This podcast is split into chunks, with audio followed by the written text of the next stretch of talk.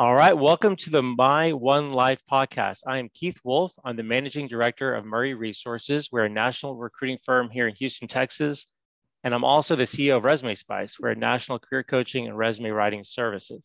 The two companies have come together to produce the My One Life podcast, and we focus on topics and ideas that are central to helping professionals develop a career and a life they love. Now, if you've missed any past episodes, you can find them by visiting myonelifepodcast.com. Now, for today's episode, I have the thrill of speaking with Dan Heath. He's a best-selling author of five books, including four New York Times bestsellers, Decisive Switch, Made to Stick, and The Power of Moments. He sold over 3 million copies of his books.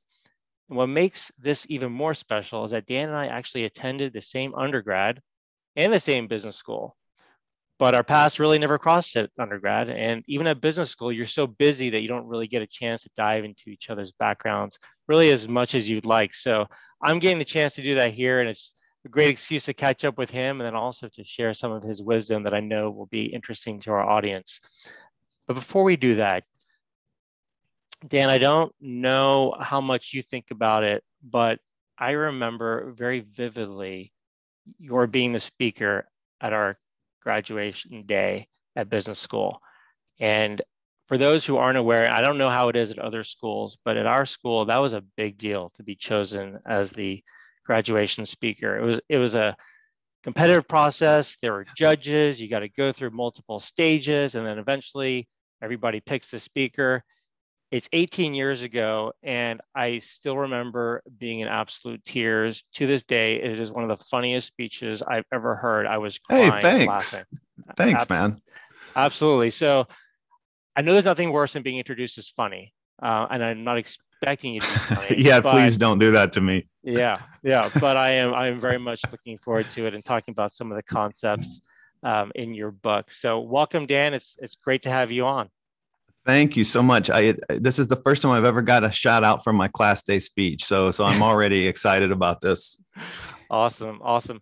Well, before we get into specific concepts from your books, uh, I, our audience, like I said, is is professionals and it's folks who are either making a career change or have made a career change, or maybe will be in the future. Also, folks who are in professional roles or managing. And I always find it instructive because we get asked the question a lot about how people land on the job that they do. I'm not going to go all um, all the way into your background, but I would love for you to just talk a little bit about how you landed as a writer. I mean, going to business school is not a very common path. So, how did you end up where you are today, and kind of go through some of those inflection points, if you could? Uh, I, I would not offer myself up to anyone in the spirit of career guidance. I mean, my my career has been full of lots of meandering and ill-advised alleys uh, walked down, and um, I mean, honestly, the the writer thing was uh, more of an accident than an intention. Um, I'd always loved to write. I mean, since since elementary school, I would go out of my way to write. I was on every student newspaper and entered every essay contest and had an internship at college at the Houston Post, which no longer exists. Uh, it was absorbed by the Chronicle, and on and, and even at business school, I was still writing for the for the business school paper that no one read. Um, but I never thought of it as being a career, you know. And and then a couple years out of business school, my brother Chip, who uh, was a professor at Stanford, was like he left, not like he's dead. he's still um, with us yeah. And um, he he had been doing some research on what makes ideas stick. You know why do some ideas resonate with people? Why are they remembered? Uh, and in particular on the world of urban legends which are a class of naturally sticky ideas. And he had published this paper you know kind of analyzing the sticky traits of urban legends. Somewhere i don't even recall what journal or periodical it was in but an editor at random house named ben lennon saw the piece and got in touch and said, Hey, really intrigued by this sticky idea stuff. Like, do you think there's enough material to make a book? Because I think there would be interest in this. And so Chip got excited about that and then uh, eventually called me up and asked if I wanted to collaborate on it because I'm more of the writer between the two of us. He's more of the researcher. And so we just started this um, this project together just for the hell of it. You know, we, neither one of us thought it would lead anywhere. We both had full time jobs doing other things, but we just loved the idea of of having a real book deal with a real publishing house and like having a book that we could put on our shelf and be proud of and you know brag to all our family members about. And and we thought that'd be the end of it. And then you know right before the book was published it just started to kind of uh, build up this this crazy head of steam. It was in um, time magazine when that existed and usa today. And the first week it was launched we were on the today show. And and so we're just like what wormhole did we just go through? Wow. uh, and so the book did kind of unexpectedly well and it opened up a lot of opportunities including the opportunity for me to quit my job and become a full-time writer which was i mean it was always a fantasy but but honestly in the absence of this wormhole i, I probably never would have pursued it. So so i'm grateful for for whatever uh, wormhole that was that opened up for me now you, you talked about that uh, you kept your job for some period of time. How long did you do that? Because you you talk about that, and I've I've read all your books, and now they my apologies they they start to run together a little bit, so I'm not going to be sure exactly which was in which point. But you talk about working on something in, in a parallel track, you know, before you make a decision to move on, kind of dipping your toe in it. So how long were you dipping your toe in in doing the writing thing before you decided that's what you're going to pursue?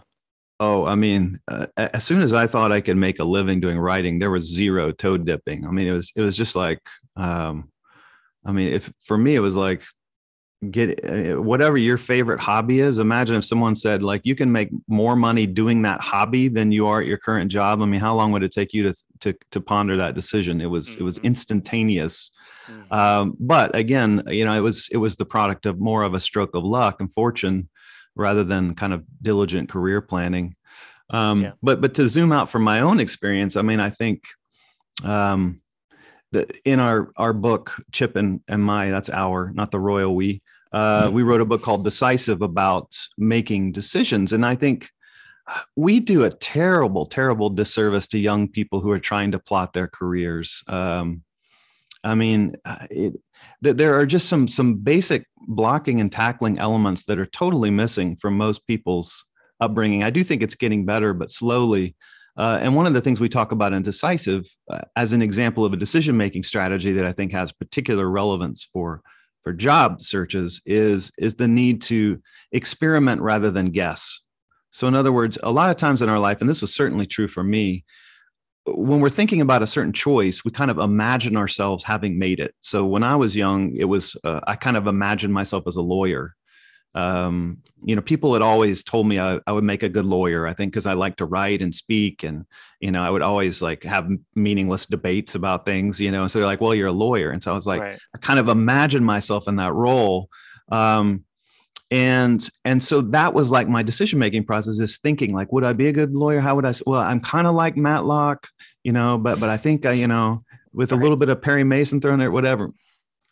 And and i think always when you're making a decision if you have a chance to actually test that decision rather than just uh, cogitate about it that's superior. So in other words if i had spent even one day maybe even an hour in a corporate law office, which is likely where you're headed, because everybody goes to law school thinking they're going to be a civil rights attorney, and they come out and they go straight to the corporate law office because right. you got 200 grand in debt. What else are you going to do? I mean, the, yeah. the ACLU doesn't pay you that much money. So if I had spent even one hour in a corporate law office, would have been like, no, okay, that got it. Mm-hmm. That's not for me. That's not mm-hmm. that's not what I wanted. That's not Matlock, you know. Mm-hmm. Um, but we don't we don't create a mechanism by which this is easy for students you know, I mean, you can you can get through four years of accounting. You can be an accounting major in college. And in fact, I talked to someone when I was researching Decisive who was in in that in that role. They they were literally about to graduate with an accounting degree. Their fourth year, they took a kind of organized field trip to an accounting firm.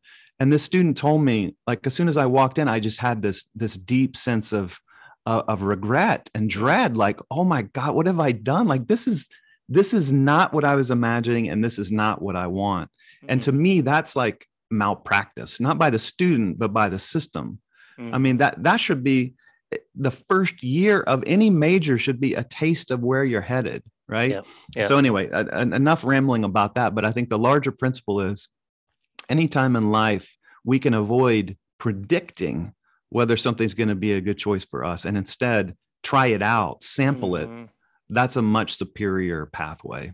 Yeah, completely agree. I mean, there's so much value. I mean, if you're in school and internships, I mean, I, I remember um, similarly, I guess, also thinking about law school. And it was really, I mean, my dad's a doctor and he just doesn't like, you know, how powerful lawyers are. And he's, even though he's thankfully hasn't been sued, he's always afraid of being sued. And he's like, okay, if I have a son who can defend me, wouldn't that be great?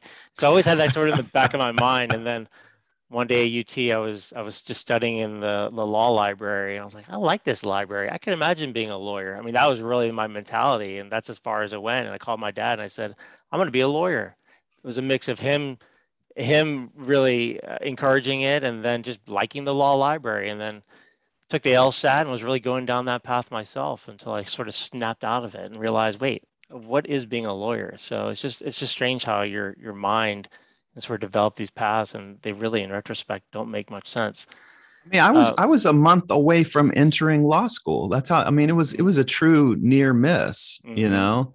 And it took um I mean this is a whole other story, but it took somebody basically making me an offer I couldn't refuse uh, as an entrepreneur to keep me out of law school. Mm. And I look back and I just it's kind of like a um like a near car accident or something in Mhm. my mind. I mean, it, look, I, I'm not knocking law. I know plenty of people love the law, but for me, it would have been a disaster yeah yeah and I and I kind of look back in horror at how close I came to a catastrophic. This like we we Yeah. should have a system that it.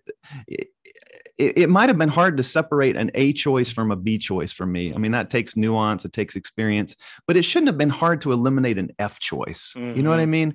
And I think that's that's where our system, I think, uh, is poorly architected, and it would be so simple to fix. Like when my wife went back to a physical therapy school, it's a three-year program. Mhm. Um, what they do, is, um, not across the board, but many schools require you to put in a hundred observational hours. I mean, that's no joke. I mean, Mhm. do the math on that. I mean, that's a commitment to apply.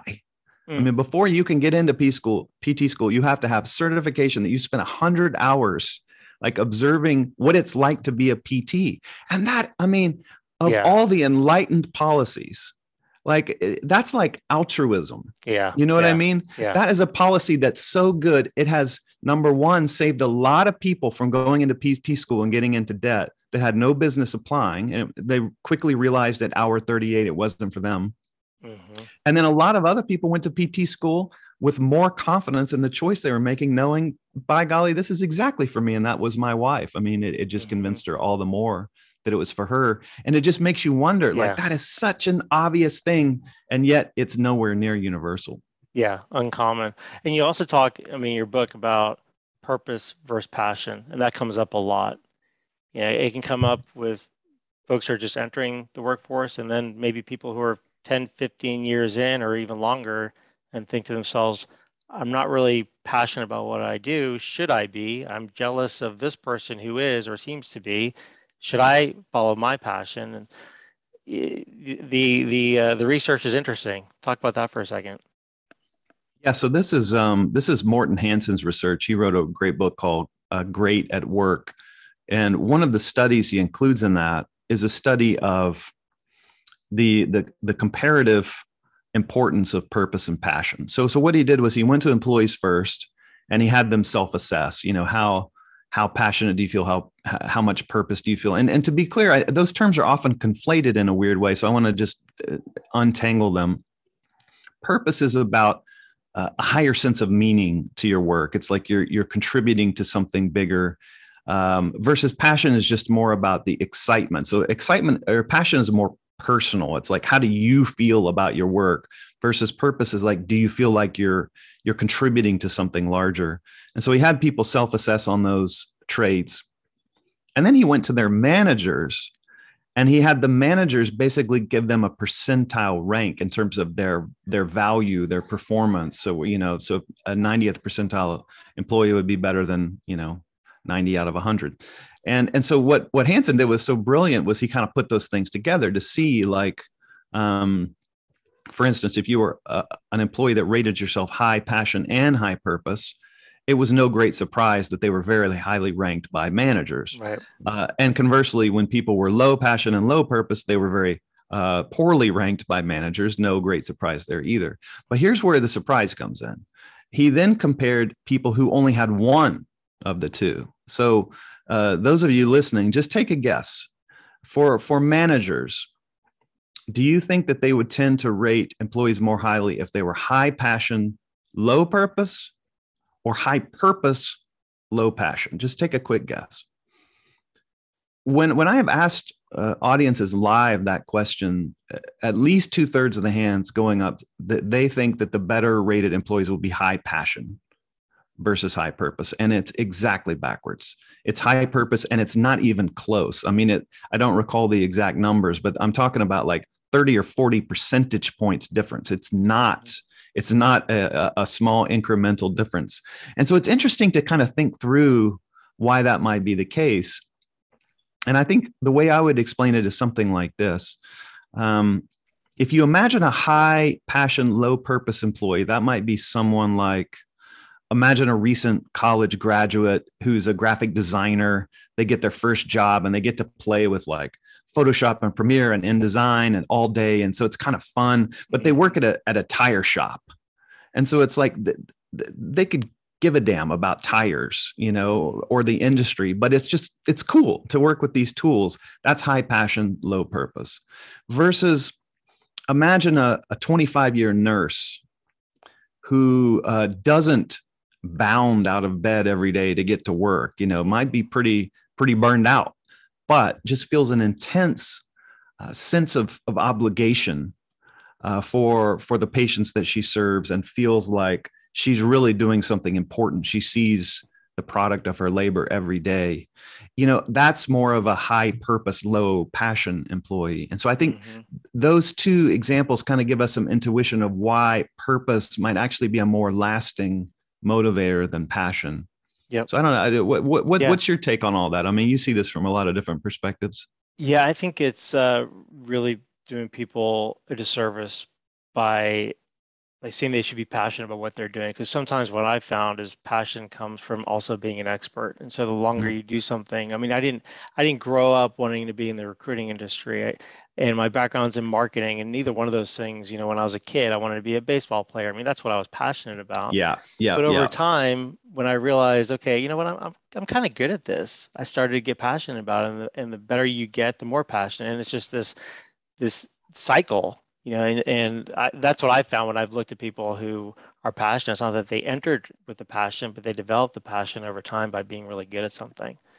So. i couldn't agree more man. And i i i don't know where this this this idea of follow your passion find your passion came. I mean it's just it's kind of silly really when you think about it. Like my niece uh, just started college and as a teenager, like her thing was animals. She loved animals. She volunteered at this uh, this kind of shelter for animals, and so, you know, adults, you know, being the kind of um, we want to be so helpful to to mm-hmm. kids, and and so what would people say? Well, you should be a veterinarian, right? Because mm-hmm. animals, passion, job. I mean, that's the kind of simplistic stuff that we tell people. But right. but she was wise enough, even at age seventeen, to be like, no, I just really like animals, but that doesn't mean yeah. I want to be a daggone veterinarian, right?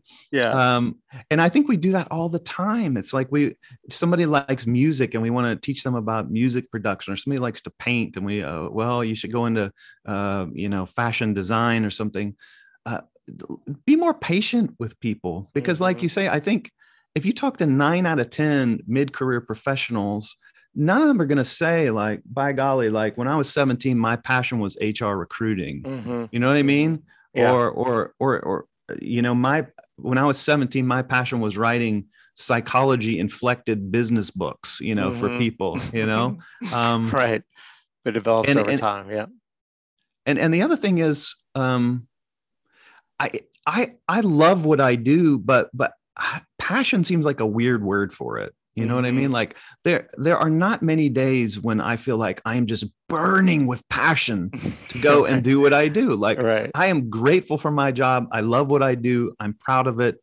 Passion is probably not on my top 10 list of ways I would describe it. You know what I mean? Right. It's yeah. just like I, f- I feel like we're just creating this um this lofty aspiration and and implying to young people that like it's possible to just kind yeah. of be amped all the time yeah about what you do yeah and i think it's doing them a disservice but i, I see just as much you know, from mid-career folks who just think that other people are all happier in what they're doing and are all passionate about what they're doing and they're the only one who's not and i just think it's much more normal than they realize that you can be doing something and really enjoying it. It doesn't have to be your number one passion. Um, Just one one tangent yeah. on that. I I I have this like appointment at Duke University, and as part of it, every year I speak to the incoming MBAs. And of course, if there's one defining trait of an MBA, is that they have an insatiable appetite for career stuff. I mean, that is like it's career 24 7, you yeah. know? And and one of the things that that I've learned to say to them that I think is actually helpful is is forget about passion and think about flow. Mm. And and your your listeners probably have read about the flow state, but you know the flow state is this idea that th- there are certain things that we do that just are absorbing to us. You know, mm. one of the defining characteristics of being in a flow state is that time disappears. Mm-hmm. Um, it, it's like you're, you're, working on some project and it's absorbed you to the extent that you look at the clock and you're like, oh gosh, two hours have gone by. Like where did where did the time go? That's flow. Flow doesn't feel euphoric. Mm-hmm. It doesn't. It doesn't feel great. It feels absorbing. Mm but but that's what you're looking for in a job because that means you're somewhere where you're supposed to be and i think it's easier to pattern match for flow than it is for euphoria or passion and so one of the things i have the mbas do is you know forget about forget about money and rankings and prestige for a second just introspect i mean you've had enough work experience by that point in your life to think about when was the last time you really felt like the world just kind of disappeared and, and you were in your bubble mm-hmm. and for me that's writing i mean that's why it's so special to me is the world disappears when i'm in that space but for some people it's like crunching data i mean they can mm-hmm. spend four hours in a spreadsheet and it's just like you know the, yeah. the lights start to flash and for other people it's um, project management but but flow uh, is is to me a more kind of pragmatic aspiration maybe. Yeah. And then you call your wife or she calls you and says you you're about an hour and a half late for dinner. Where have you been? And then you have to explain the concept of flow. Like I've exactly. I've, I've been yeah. there you know why and i i've discovered right that that is not a credible defense. Um, right. right. Exactly.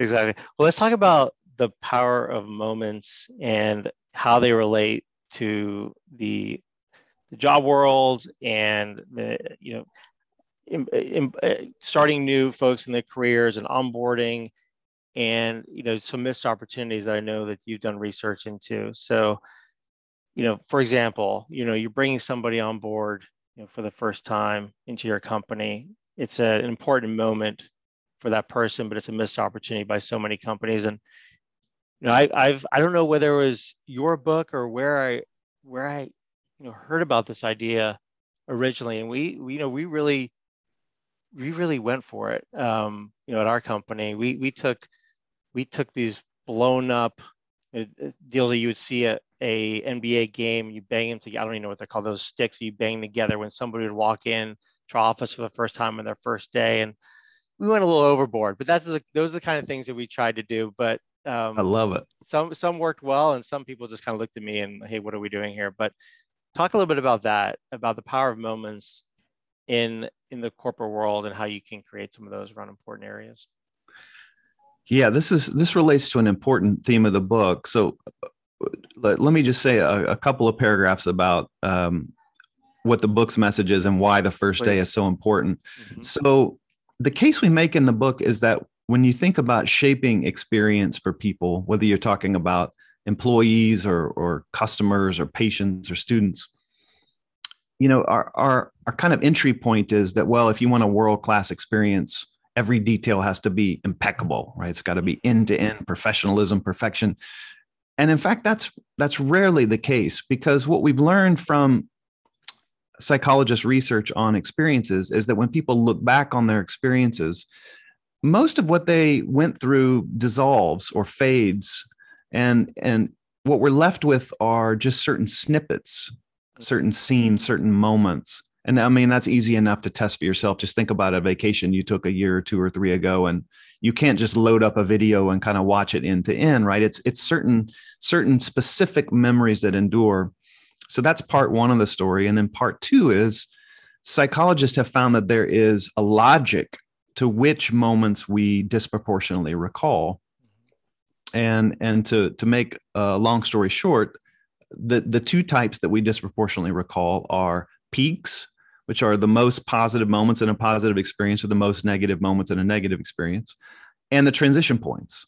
So there was a study done of people's memories of college, and they found that 40% of people's memories came from the month of September, um, which is which is probabilistically improbable, right? You would expect, uh, you know, uh, 8% and change to come from September, but instead it's 40%. The reason why is a transition point. You know, that's the moment when things really changed in your life. As a new semester, maybe a new roommate, maybe a new place to live, and that imprinted memories. So, so that is exactly why the first day of work is critical. It's it's worth a hundred times what day 138 is like. And yet you know, when you actually look at the real world and the way the first day is treated, most places treat it like a kind of uh, bureaucratic nuisance. You know, it's about, well, somebody get Heath his intranet password and we gotta, you know, we gotta find him a badge in the supply closet and mm-hmm. let's get him some binder clips and he'll be good to go. You know, it's just like this, this set of administrative tasks. Uh, but that's just so wrong-headed. I mean, it's remember the jitters we all had the first day of school.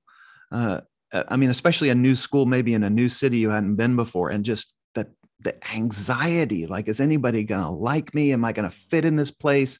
Am i going to know where i'm going? You're kind of self monitoring the whole time. I mean that's what a first day of work feels like for people. Um, so anyway in the book we're making this case but we also present a case study of somebody who did the opposite who treated that with the significance it deserves.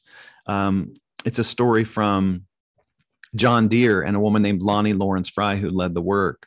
And so they created this whole first day experience where even before you start, you start getting emails from one of your colleagues uh, and they're just describing what what work is like and where people eat lunch and what people wear and where you should park on the first day. So you get there the first day and you walk up to the front door your your friend from email is standing there at the front door. They sent a picture and so you recognize them. They're there to greet you. They have a cup of coffee waiting for you. You walk in the lobby and on the flat screen monitors in the lobby it's your name. It's like welcome dan heath. And you're like whoa mm. that's pretty cool. And then over the day, over and over, this stuff starts happening. Like you get a video from the CEO of John Deere talking about his career and welcoming you, and they take you out to lunch, and your boss comes by to to set up a coffee date, and then your boss's boss comes by to set up a coffee date, and they give you a, a stainless steel replica of the self polishing plow that that uh, that that John Deere, the inventor, made, and you walk out that first day just saying, you know, two things. One, the work we're doing here is important like I understand how I fit into something that's big. That's back to purpose. And the second thing is, I I fit here. They want me. You know, I, I feel like I belong, and I feel like um, there there's a lot of lessons in the power of moments about experience. But but I think one of the one of the low the the the the kind of pieces of lowest hanging fruit in the corporate world. If you want a better employee experience, why not start with the first day? Mm-hmm. Why do you think more companies don't do that? Is it they've never thought about it? Is it, hey, you know what? I never got that. Why am I doing this for this new person? I mean, what are what are some of the reasons that you've heard or that you you have a have a uh, theory on? Yeah, I think I think it's a couple of things. One is um, I think once you once you get into a corporate system, it's like new employees are instrumental to some goal you know like you, you're in you're in a hiring spree because you've got to ramp up sales or because you have a, a production backlog or whatever and so employees are kind of widgets in your mental model you just want to get them to work as quickly as possible uh, the other thing that i think i discovered personally is uh, it's really hard organizationally to do a good job at this because it's no one's job to mm-hmm. do this mm-hmm.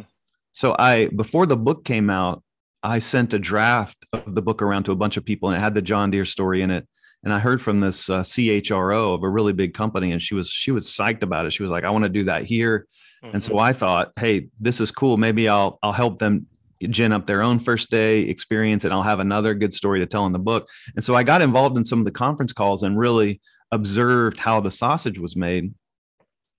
And it was this thing where when we started, you know, we had these grandiose fantasies of like, well, we could do this and uh, wouldn't it be amazing if we, we could have bagpipes playing? And that wasn't a real thing, but just, just a, as a flavor for our aspirations. Right. And then like by call four, it was like, well, you know, and initially we had this idea to have like uh, an omelet station or a waffle station like they have in fancy hotels because they mm-hmm. had they had cohorts of people starting on the same first day that was one of their issues is they didn't just have one person they had like 20 people so we were thinking mm. well how do we make something special for 20 people and so, well at least we can feed them like a proper breakfast and make it and, and by the fourth call it was like well i don't know if the the waffle station thing's really going to work out but but there's some great croissants at costco you know that are mm-hmm yeah and and uh so but by the end i am not kidding when i say one of their elements of their their uh first day experience was to give employees a like a $15 voucher mm. to the employee cafeteria yeah and i was just shaking my head in disgust and and shame that yeah. uh that i was part of this you know but but it helped it helped me empathize because they all had really good intentions. I mean, they wanted to make this work. The right. the boss was telling them we need to do a better job at this, and it was just hard. Yeah. Um, it's I, it's hard. It's hard to make something great when it's not, you know, part of your job requirements. Yeah. Yeah. I mean, I think anyone who's ever been in a meeting can can visualize exactly how that went down, right? I mean, you come in and then you realize, okay, well, anything you're trying to get done that's ambitious is going to be difficult, and so it's just easier to kind of everybody just kind of gives in a little bit until you're just ideas diluted. Um, yeah, I mean, one of the, one of our uh, little um, coffee cup lines in the book is beware the soul sucking force of reasonableness. Mm-hmm. Um, I remember that because yep. the um, I mean, really, the book is fundamentally about if you build peak moments for people, they'll forgive a lot of nuisances and mediocrities, right? Mm-hmm. You don't have to have end to end perfection, mm-hmm. right? But if the first day is right, it buys you a lot of grace. Yeah. Like think of think about Disney World, for instance. I think this is this is always a helpful example because we've all been through this. And even if you haven't been to Disney, you've been to some theme park like the actual moment to moment lived experience of being at Disney World is not that great. No. It's just not. I mean, I defy you to argue with me about that. Like there's there's lines everywhere. You know, 9 days out of 10 it's like 98 degrees and just boiling hot. Even in December it's like 98. Everything's expensive. There are crowds, people are sweating. Your kids are acting like animals. Like yeah. So, on a moment to moment basis, you would have been a lot happier just sitting on your couch and binge watching Netflix or something. Um, but the reason we cherish Disney World is because it delivers peaks. You know, you go on a roller coaster ride and it blows your mind, or your kids get to meet a princess and, and they're just smiling like you've never seen them smile before. Or, you know, one of the characters comes up and, and signs a notebook for them. I mean, there are moments that you cannot replicate on your couch at home. There are peaks. And because there are peaks, we are willing to forgive a lot of that other mm-hmm. stuff. Mm-hmm. Right. And, and so that is the mental model you need when you think about employee engagement, when you think about recruiting employees. It's not that everything has to be perfect, it's that you got to deliver some moments that are good enough that it buys you some grace because not everything will be perfect. Yeah. I mean, going going through that book, I actually turned to my wife and said, you know, we're gonna have a day, and I want I want our kids to remember this. We're gonna have a day where they're gonna plan the entire day they're gonna play and they're gonna remember that for the rest of their lives. And it was from this book. And my wife said, "Okay, what day?" And I said, um, "You know, how about this Sunday?" She's like, "Okay, well, they got yoga in the morning, so they're gonna be done at 10:30. Um, don't remember, Elia's got a play date at one, and then by the time we were done, we had about a 30 minute window." You know, so I mean, I mean that's just real life. They're like, oh, okay, well, I guess it's not going to work. The perfect half day. hour. Yeah. yeah yeah, just plan whatever you want in this 90 second span.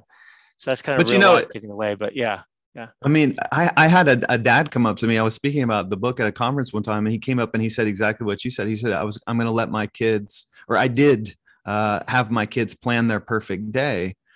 and and I'm I'm kind of embarrassed. I, I wish I would have thought of that before we published the book because uh, I mean it's just such a powerful idea as a parent, and I don't know why it's not natural to just have that occur to you. But but he said, I told them they could plan their perfect day, and as long as it wasn't you know science fiction like well we're going to have a picnic on the moon or whatever like we would make it happen. Yeah but he made them actually draw up the plans like he made them put some effort into it. And so they both i think they were like five and 7 mm-hmm. and they both drew up just these incredible detailed agendas of the day and and it completely defied what you would expect right? Mm. you would expect your kids to just you know well it's bounce house in the morning and then it's riding ponies and then it's eight ice cream cones. It was nothing like that. It was nothing like that. it was like we're going to take the family dog for a walk and then we're going to go to the park and then we're going to go to chipotle for lunch and then the, i remember the boy wanted to play board games in the afternoon and the boys like like the peak moment in his peak day happened after dinner i, I vividly remember the way he drew this it just said no showers Mm. and there and there was like a drawing of the shower head with a with a circle and a slash through it Yeah. and that and i was just thinking like gosh this is just gold you know yeah. why don't we ask the people whose experiences we're shaping what matters to them it might Yeah. surprise us yeah you know But You're exactly right. That's exactly what I'd visualize. In fact, the bounce house was one of the reasons combined with the concept that I was thinking about them planning their day because we go to the bounce house so often that it's no longer special and anything could be boring if you do it a lot, right? So, right you know, you talk about the concept of, I mean, you phrase it differently in different books, but the concept of you know, creating a tripwire or maybe breaking a script or, you know, things being redundant and, and breaking them up. And it just seems like the idea of a pattern interruption is so important to either making ideas stick or creating a powerful moment. Um, is that something that you've that you've noticed throughout your work? yeah i think that's right yeah i think what um i mean on the experience side we talk about a concept called breaking the script which just says what makes things more memorable is is when they violate our expectations and it can work either way it can be a negative negative memory or a positive memory um, but we, we talk about how um, there's there's a certain tension between comfort and memorability. Mhm. like and especially as adults i think we often organize ourselves for comfort. You know things just get more and more in the groove. Um, you know we we kind of systematically tackle the things that cause us anxiety and grief in life. And so we're, we're like smoothing smoothing smoothing. But then there's this research that says if you ask people about the, the their lifespan and their most memorable moments in their life they all cluster Mhm. in a period from about age roughly 15 to 30 and and it's called uh, the reminiscence bump. Hmm. and and researchers have dug into why and, and i think everybody listening to this is nodding their heads like yeah there, there's a lot of like whopper memories from that time in your life. And you ask why the reason is there's so many firsts in that time period. You know it's it's your first uh, girlfriend or boyfriend. It's your first job. It's your first kiss. It's your first time away from your parents. It's the first time you're like earning your own money spending your own money. It's your first terrible mistake you know on and on and on. And then by the time you hit 50 it's like those moments just don't come with the Mhm. same frequency. And i think that's mostly good news to be clear. I mean Mhm. You could sure as hell make your life more memorable by you know bailing on your family and moving to new zealand and becoming like a sheep farmer or something. And that would create a lot of memories but it would be just deeply unwise and stupid. Mhm. um, but i think the flavor of it is if we want to if we want to help people create memories then then we have to remember that sense of of expectation breaking. Um, and that's why the john deere first day experience i think is so powerful because we've been conditioned to think that when we arrive it's going to be all about the badge and the intranet and the binder clips. And then to be uh, to experience something where you're treated as a human being you're celebrated you're you're welcomed um, that's powerful. Hmm Definitely. I mean, it's uh, you know, I think about this a lot just in the meetings that we run because my thinking has always been to keep it very structured and to have a format because in, in my mind that creates less anxiety. You know, people know what to expect. They know what's expected of them. They run pretty much the same way. but I'd say probably after 10 or 15 of them, you're probably tuned out. You know what's going to happen. They're not exciting. You they all run together. And so the, introducing this concept, maybe every 10 or 15 meetings, hey, let's break it up. Now we're going to do this, or maybe someone else runs the meeting or whatever. I think that's, you know, that'd be that'd be really helpful, kind of balancing the lack of anxiety with some excitement. Mm-hmm. Yeah. yeah, I think that's right. And it's um and it's not just I mean, I think the fruits of this are not just that you're you're breaking it up or kind of uh, livening up the meetings. It's also about growth. Mm-hmm. You know, it's like getting out of a rut. Mm-hmm. Like we give an example in the book of um, this pastor at a church in um, in Texas near the border with Mexico, and um, he said that they had just gotten into a rut of you know meetings. All the meetings are the same. They look at the budget and they kind of bemoan their lack of funds and deal with the biggest emergencies and and so he um he decided to break the script and so he he when board members arrived he paired them up and he had them just walk the campus of this church and he he asked them to to um, to kind of don the eyes of of a first time visitor mm. you know someone just approaching the church for the first time you know through those eyes walk the campus and see what observations you have and he said it was just amazing what they came back with. Like some of them um, said, "Well, you know, we we have um, two services, one in English and one in Spanish, to try to serve our guests, but all the signage is in English, and so that's a weird message to to our first time guests who are Spanish speakers. Mm. And and others of them, they happened to run across an AA meeting in the church hall, and they said."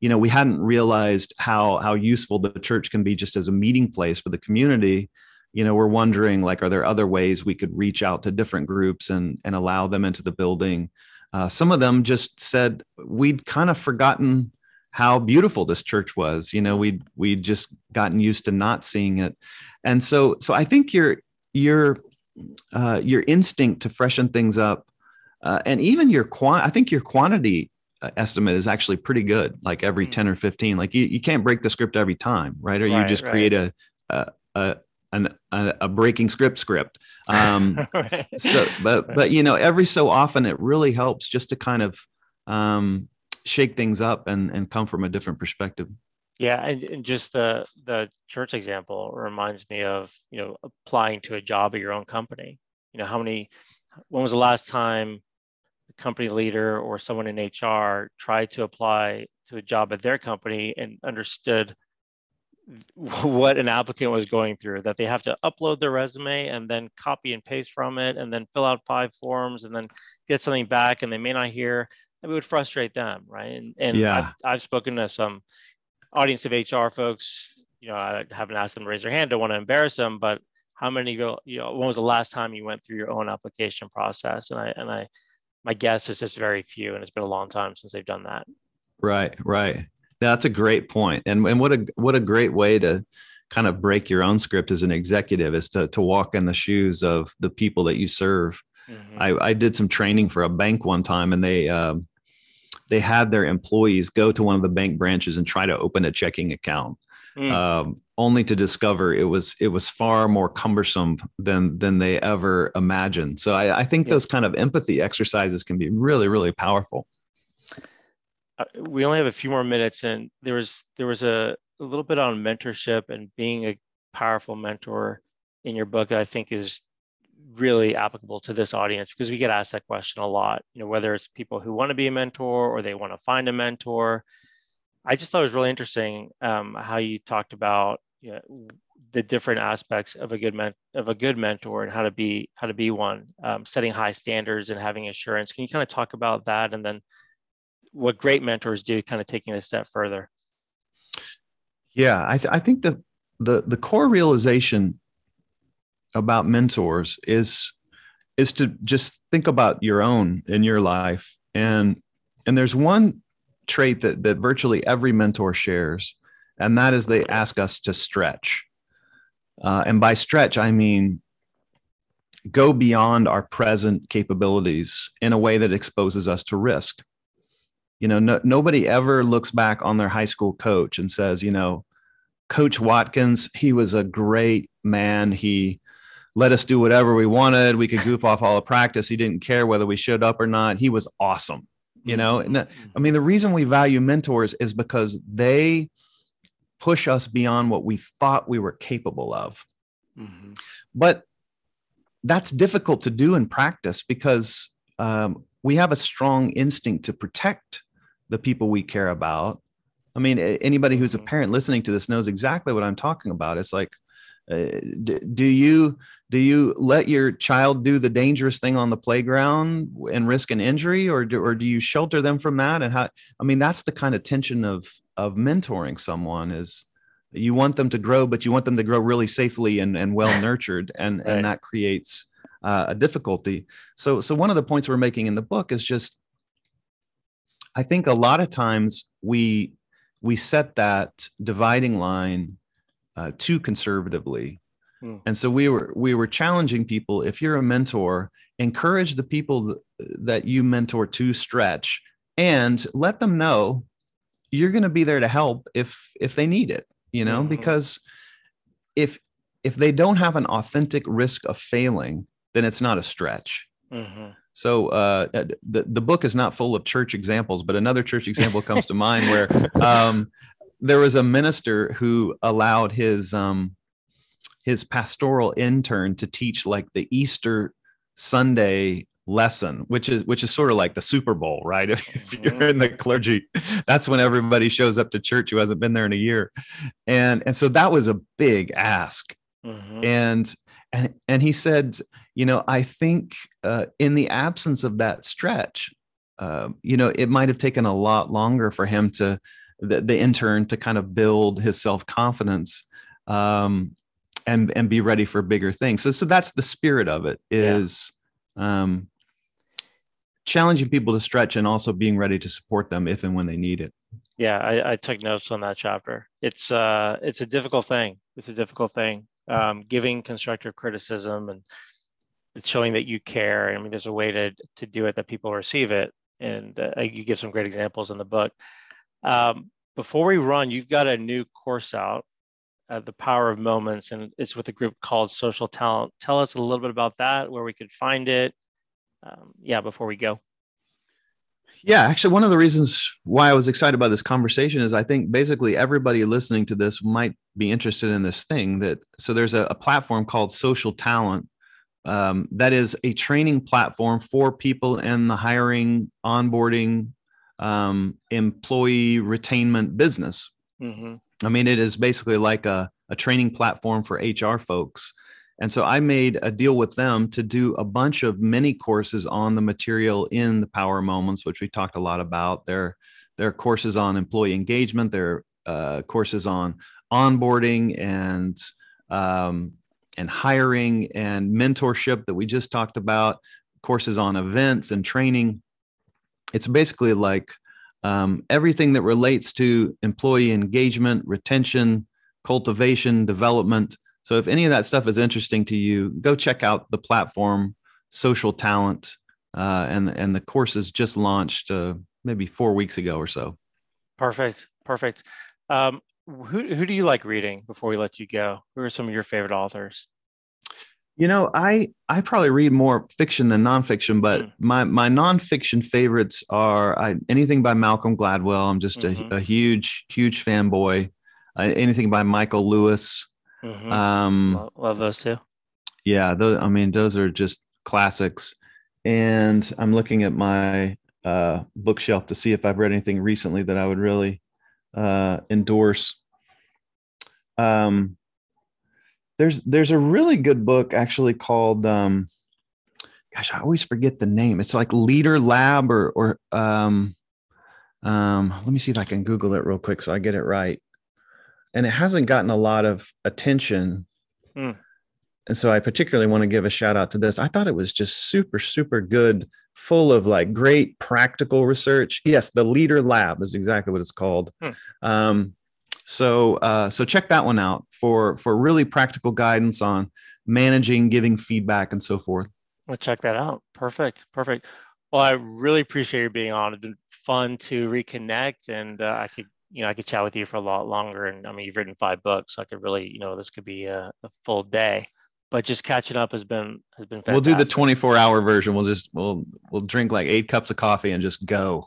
Seriously, lot, between us, yeah. we got we got five daughters, so there's a lot of a lot of I know there's a lot of ground to cover. yeah, definitely. Well, I appreciate it. It's been awesome catching up, Dan. And yeah, folks, go to uh, Social Talent to check out that course, The Power of Moments. And if you've missed any past episodes here, go to myonelifepodcast.com. All right. Well, thanks everybody, and thanks Dan. Really appreciate it. Hey, thanks a million, Keith. All right.